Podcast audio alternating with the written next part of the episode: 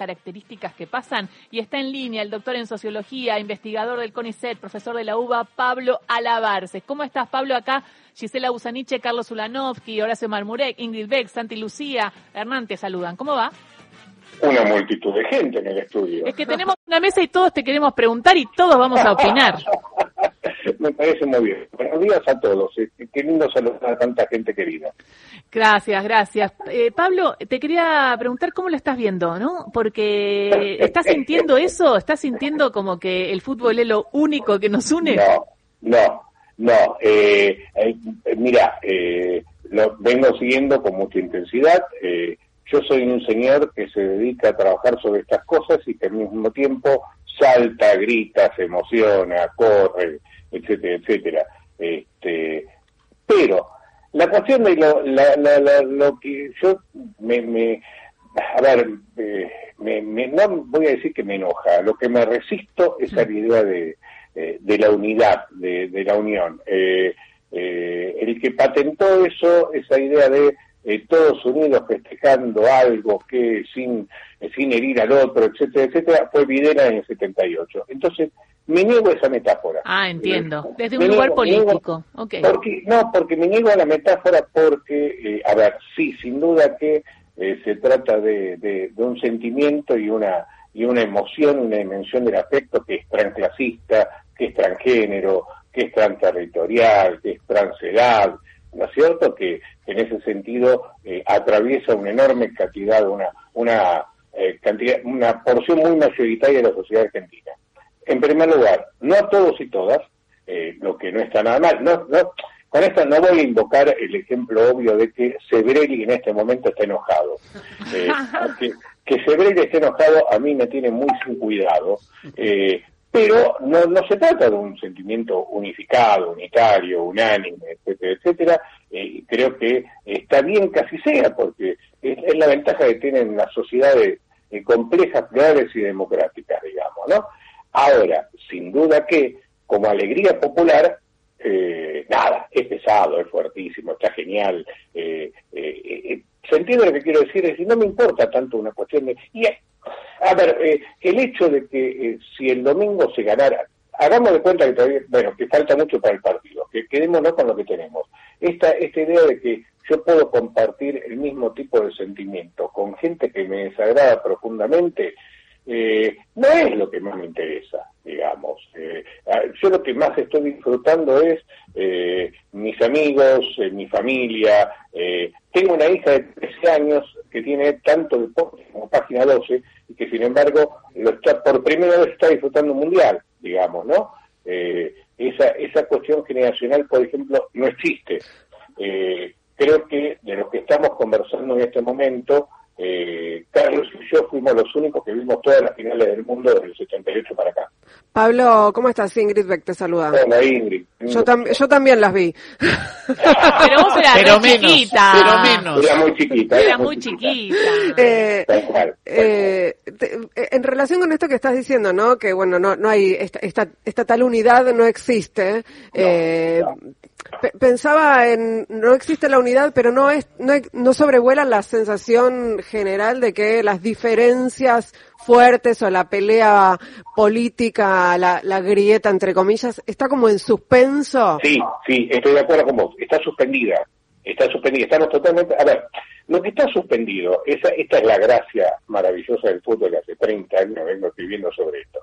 Es la idea de suspensión. Esto es, no se cancela, no se supera, no se soluciona, eh, no, se suspende. ¿no? Es una suspensión del tiempo histórico y de pronto es como que la cifra que acaba de dar el indexo de inflación o la cifra que acaba de dar el indexo de desocupación no es que no nos importa, nos importa muchísimo, pero estamos en suspenso. Eh, hola. La semana que viene la retomamos y la volvemos a hablar. Eh, sí, estoy totalmente de acuerdo con vos. Es, es el efecto de suspensión. Eso sí funciona y está muy bien que así sea, digamos.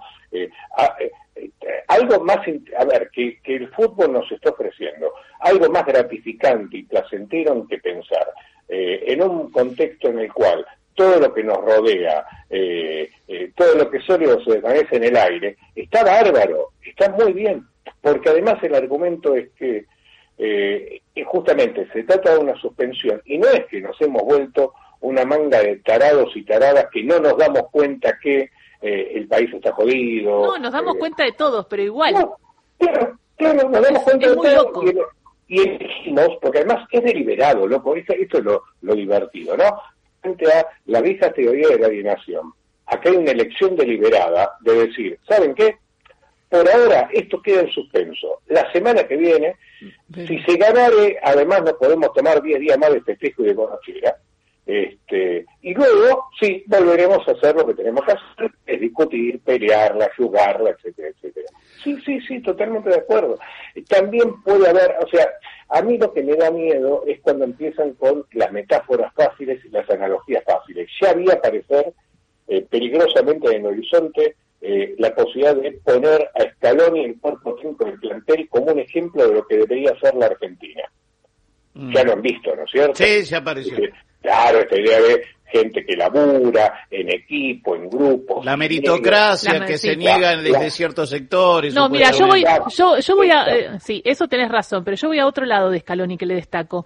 Viste que en el mundo los argentinos nos conocen como siempre agrandados, fanfarrones, y tenemos como esa, esto, esto del ego. Es cierto, pero son los porteños. Ahí tenemos la. bueno, pero Scaloni, pero Scaloni hacia el mundo demuestra otro argentino que también es parte de esta Argentina, en la cual quizás yo me siento más identificada, que es un... santafesino. Y, y sabía que yo también, y soy patagónica santafesina, sí, puede ser. es santafesino y, jugó en Europa mucho tiempo y tiene residencia europea. Es un es realmente muy poco ejemplar, entre comillas, como argentino. No, cuando yo voy a lo de las metáforas, es porque además eh, eh, olvidan algo muy, muy elemental, y es que estamos hablando de fútbol masculino entonces, toda metáfora capota frente al hecho de que estamos hablando de un grupo de muchachos. ¿No? Esto es, son 30 tipos, 35, poner el plantel, el, el, masajista y el aguatero, este, son tipos. Entonces, proponer como ejemplo de una construcción, una nueva construcción de la Argentina a un grupo de muchachos, eh, es un error sociológico y además un enorme error político. Eh, entonces, eh, a mí me encanta que eh, esto, que pongamos el acento en esta cuestión de la felicidad, la alegría y el goce. Cortémosla con las metáforas, con la unión, con el futuro, todos juntos podemos sacar esto adelante. No, no, no, no, no. Eh, para eso prefiero la política, francamente. Carlos. Eh, hola, Pablo, buen día. Buen día, Carlito, ¿cómo estás? Bien. no, digo, quedó un poco lejos lo que te quería decir, pero en, como soy el mayor de esta mesa, quiero avisar que no vi los mundiales ni del 30 ni del 34. No, no, no, no, no, Yo dije del 78 en adelante, ¿eh? No, no, no. No, pero eh, digo, a propósito de lo que decías de Videla, digo, sin duda, Videla tenía en su cabeza, Videla y todos sus secuaces tenían en la cabeza que si ganaban el, el Mundial del 78, si la, la selección argentina ganaba el Mundial del 78, ellos se quedaban un poco más de lo que se iban a quedar, ¿no? Ellos suponían eso. Mira, eh, la, la, afirmación concreta en esa dirección la hizo Viñones, eh, perdón, la hizo Reinaldo Viñones unos años después, dijo textualmente, debimos haber llamado elecciones a finales del 78. Pero eh, el problema es este, no lo hicieron. Afortunadamente, no sé, lo cierto es que si hay, si, si ese mundial realmente sirvió para ganar consenso, nadie lo sabe, nadie lo pudo demostrar. Que los tipos lo quisieron usar para ganar consenso, ah, de eso no cabe ninguna duda.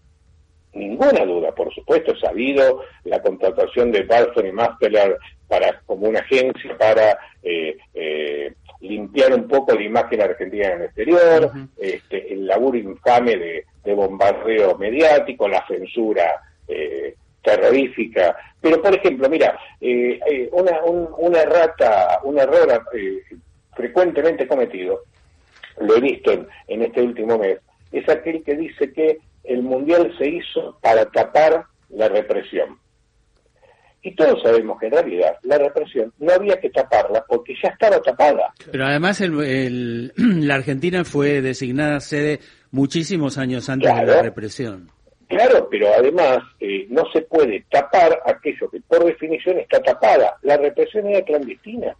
En realidad, en realidad... De hecho, visibilizó mundialmente también en el 78. Exacto, a eso doy. En realidad hubo un efecto indeseado, que fue el hecho de que los periodistas europeos venían a desfilar a la Plaza de Mayo para ver a la vieja. Con lo cual, eh, el, e, este presunto efecto de tapadera eh, hace agua por todos lados. Eh, sí, yo estoy sí de acuerdo con, hoy acaba de publicar una crónica Roberto Herscher, amigo y colega, en el cual recuerda su propia relación con, con el Mundial del 78. Éramos adolescentes, Roberto y yo tenemos la misma edad, somos del 61-62. y, y a mí me pasa lo mismo que a él, es decir, yo recuerdo simultáneamente la sensación de profunda incomodidad que nos daba la dictadura y al mismo tiempo salir a festejar porque, porque habíamos ganado un campeonato mundial, digamos, ¿no? Y este, este tironeo, eh, creo que todavía hoy la, la, sociedad argentina no lo, no lo terminó de resolver. Afortunadamente, nada, ya han pasado más de 40 años y, eh, espero que un día prescriba, digamos, ¿no? Pablo, sí. Ya está claro que eh, Sebrelli está enojado, tal vez también Beatriz Arlo, eh, pero digo, el sociólogo... Beatriz, Beatriz publicó el domingo pasado en perfil una nota excelente. Ah, la voy a leer, no la leí vayan a leerla, en la que dice ganamos, ganamos por penales, yo he visto el partido, esto, pa, pa, pa, eh, el fútbol funciona en esta dirección, no como el tenis, que ya le gusta el tenis, ya sabe más de tenis, eh, el tenis es otra cosa, el fútbol funciona, dice, es la práctica más democrática, porque cualquiera puede ejercerla, etcétera, etcétera, es una muy buena nota. Bueno, pero lo que, lo que te quería preguntar es el sociólogo Alabarces, además de todo lo que vos describiste, frente al, resultado del partido. ¿Tiene cábalas? Pero ¿cómo no voy a tener cábala? Lo que pasa es que eh, soy un cabulero modesto eh, en la cábala mínima de el espacio y la posición. Eh, quiero decir, hay un sillón, tiene tres lugares, hay un lugar que es el que tengo que ocupar, no cualquiera de los tres. pero lo que pasa es que soy, ya insisto, con esa modestia de la cábala, eh, me pasó que yo pasé las dos primeras semanas del Mundial en España, eh, lo cual significa que vi los cuatro primeros partidos en tres lugares distintos. O sea que lo ves... El, de Arabia no tenés que volver, Pablo. El de Arabia, la culpa fue mía. No, no, paren, paren. Yo lo dije. La culpa fue mía, mortal, porque estamos con un realismo mágico. bueno, yo, lo vi en la cama y a partir de ahí lo vi en el sillón que vi la yo Copa lo vi, Yo lo vi en un avión y no me volví a subir a un avión para ver un partido de Argentina. Aparte del protagonismo que nos ponemos, ¿no? Pero vos fíjate, no, no, pero protagonismo. Esto se lo dije a una colega de Telam eh, hace cuatro días. Yo tengo totalmente asumido que el partido con Arabia fue mi culpa. está muy bien. Pablo, te porque hice todo mal, hice todo mal, quiere decir, yo tenía que dar clase, con esos horarios insólitos de los españoles, tenía que dar una clase, eh, estamos hablando del horario español, el partido comenzó en España a las 11 de la mañana, eh, y yo tenía que dar una clase 12 y media. Entonces, eh, me fui de 11 a 12 a un bar a una cuadra de la facultad donde vi el 1 a 0. Pero ahí tuve que cortar y me fui a una sala cerca de, del aula para ver en la computadora y ahí vi el 1-2. Eh, no, no, fue tu culpa. Claro tenías que, quedar en el bar. Claro que fue eh, Podría agregar algo respecto de el mal trabajo sobre la doble línea de 5 que planteó Además, eso, no, eso es otra cosa. Pablo Horacio Marmuric te saluda. Eh, hay algo que llegamos a esta circunstancia que es un poco, a mí me sorprendía y que tiene que ver con esto, es como una corriente empática hacia Messi de todo el mundo de este es el mundial de él, este es el mundial de un tipo que trabajó mucho por esto, que le falta esto, que está grande, que no sabemos si va a volver. Y que nos hace felices que, nos hace felices, pero casi no, ni siquiera es por verlo contento al tipo, ¿no? No como una reivindicación nuestra, sino como una reivindicación del deporte, de él, de la figura, eh, digo, porque es, es mundial en este momento, ¿no? Sí, hay algo de eso, hay algo de eso, y acá yo eh, voy a expresar una disidencia colectiva, que es que yo lo vengo defendiendo a Messi desde hace 15 años, mientras que la sociedad futbolera argentina parece que lo indultó apenas hace un año y tiro. Eh, y yo vengo diciendo hace demasiado tiempo que la fortuna de haber contado con los dos mejores jugadores de la historia del, del, mundo. Eh, en, en, apenas 40 años eh, es una fortuna de la que creo que los argentinos y las argentinas somos indignos porque no lo supimos valorar. Eh, digo, este pibe juega, este pibe, este pibe tiene la edad de Nico Mayor, todavía recuerdo la conmoción que le causó a Nico Mayor verlo jugar en el Mundial de Alemania y decir, pero ¿cómo? Y yo no estoy ahí, ¿no? Eh, pero digo, este pibe desde hace eh, 15 años es el mejor jugador de fútbol de todos los tiempos.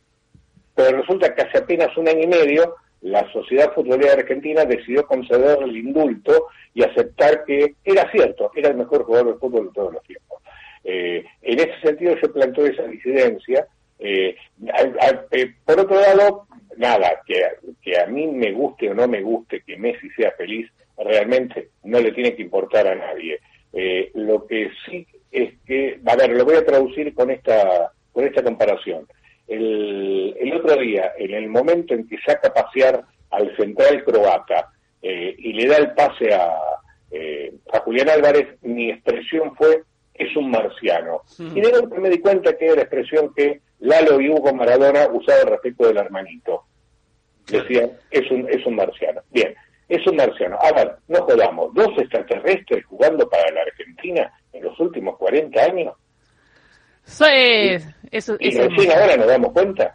Es hermoso, es hermoso. Eh, y sí, y sobre todo también estaba fogoneado ese anti-Messi por los, los, los, operadores deportivos, ¿no? Porque algunos ya no son periodistas, sino que son. No, pero no, el periodismo deportivo es, lo sabemos, es lo peor que hay.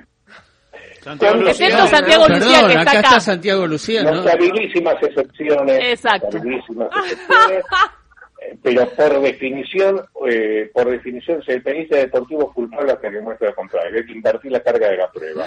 Eh, y por supuesto que el establishment, eh, y esto seamos bien concretos, ESPN, Fox, Torreos y Competencias, digo, siempre han demostrado su miserias y en el tratamiento de la figura de Messi la han demostrado largamente. en ese sentido, como, lo que pasa es que, a ver, me jacto de que mi laburo es menos efímero, porque yo escribo libros, entonces ya sé que los libros se evaporan, pero yo hace 20 años que dije, es, no pueden ser iguales, no van a ser la misma cosa, eh, pero Messi es excepcional. Claro, total. Pablo, se me viene el informativo, pero teníamos ganas de hablar con vos, eh, surgió tu nombre en la mesa y eh, claro que estuvo divertido intercambiar esto y nos quedamos pensando. Pero no dijo, no dijo su cábala, ¿eh?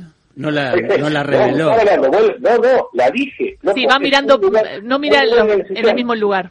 Lo voy a ver en casa, en el mismo lugar en el sillón, al cual, por otro lado, mi hija el otro día casi se enoja, me dice, mamá, no estás, estás sentada en el lugar de papá. Digo, así que este, tengo control parental. Muy bien. Este, bueno, muchísimas gracias, Pablo, y vamos a Argentina. Gracias a ustedes, un abrazo de grandote. Pablo Lavarces pasó por Ahí vamos, 11 de la mañana, llega el informativo.